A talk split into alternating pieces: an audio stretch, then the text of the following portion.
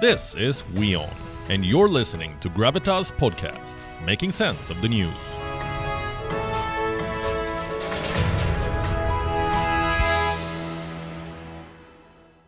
Is the US heading for another 9 11?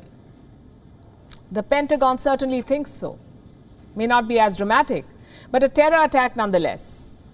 And this time, the threat is not from Al Qaeda, it's from the Islamic State of Khorasan province, or the ISIS K, Islamic State Khorasan, that's what they're called, the new face of terror in Afghanistan. How soon could they attack? In six months. That's the shortest estimate. Right now, both ISIS K and Al Qaeda are rebuilding. They're recruiting more youth, they're training them, they're looking for more equipment. So, as things stand, neither can carry out foreign atta- attacks, not Al Qaeda, not ISIS K. But that could change soon. The Pentagon says ISIS Khorasan could be ready to hit the United States in 6 to 12 months. What about Al Qaeda? One to two years. Listen to this. I think the intelligence community currently assesses that both ISIS K and Al Qaeda have the intent to conduct external operations, including against the United States, uh, but neither currently has the capability to do so. We could see ISIS K generate that capability in somewhere between six or 12 months. That was Colin Kahl, the US Undersecretary of Defense. According to his assessment, this is not a probability, this is a fact. ISIS K and Al Qaeda are rebuilding and they plan to strike the US. How does Washington plan to respond?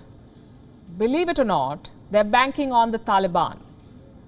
Here's what the Pentagon official had to say. Let me quote It is our assessment that the Taliban and ISIS K are mortal enemies. So the Taliban is highly motivated to go after ISIS K. Their ability to do so, I think, is to be determined. Think about what the Pentagon is saying here. This is the same Taliban. They fought for 20 years. The same Taliban that killed more than 2,000 American soldiers. Today, Washington wants them to be partners. They say the Taliban is highly motivated. But are they? Here's what a Taliban spokesperson said last month We do not see anyone in Afghanistan who has anything to do with the Al Qaeda. We are committed to the fact that from Afghanistan, there will not be any danger to any country. We don't call this motivation, we call this denial. According to some reports, there are more than 2,000 ISIS K terrorists in Afghanistan. They are constantly plotting attacks on the Taliban, on mosques, and on Shia gatherings. Afghanistan's Shia community is their biggest target. Will the Taliban help them? They won't. The Taliban is a predominantly Sunni group. During the civil war, they hunted Afghan Sunnis, Afghan Shias rather, and nothing suggests that they have changed. So Joe Biden must ask himself this Is he presiding over a 9 11 in the making? Let me remind you what the US president said after the Afghan pullout. I believe that our presence in Afghanistan should be focused on the reason we went in the first place to ensure Afghanistan would not be used as a base from which to attack our homeland again. We did that, we accomplished that objective. Well, not according to his Department of Defense. America's 20 year war was a band aid on a bullet wound. They spent billions of dollars, they lost hundreds of lives, and for what? Six months of difficult peace? Is ISIS or Al Qaeda, if ISIS or Al Qaeda rather, attack the US, it will be Joe Biden's failure. He thought he won the war. He thought the insurgents and terrorists were defeated. But the fact is, you cannot defeat shadows.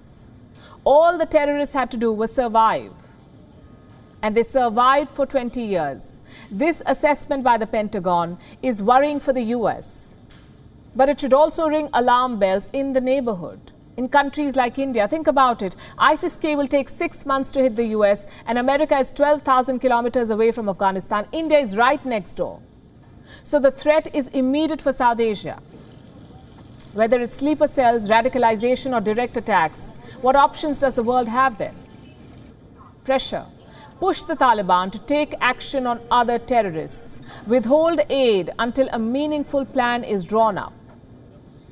The world has a six month window to contain this threat. Once ISIS or Al Qaeda regain full strength, it could be too late. do or die. That's where Afghanistan stands at the moment.